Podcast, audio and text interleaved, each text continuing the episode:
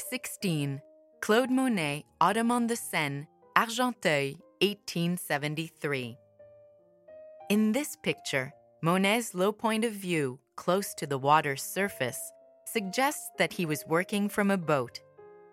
Indeed, in eighteen seventy-two or eighteen seventy-three, Monet set up a floating studio, emulating Daubigny. He used his studio boat to paint several pictures of this quiet inlet on the Seine, not far from some of Daubigny's favorite locations.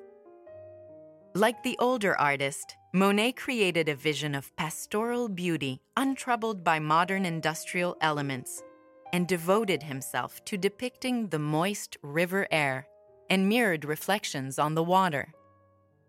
However, he used brighter colors than those found on Daubigny's typical palette and applied the paint with small stippled strokes throughout.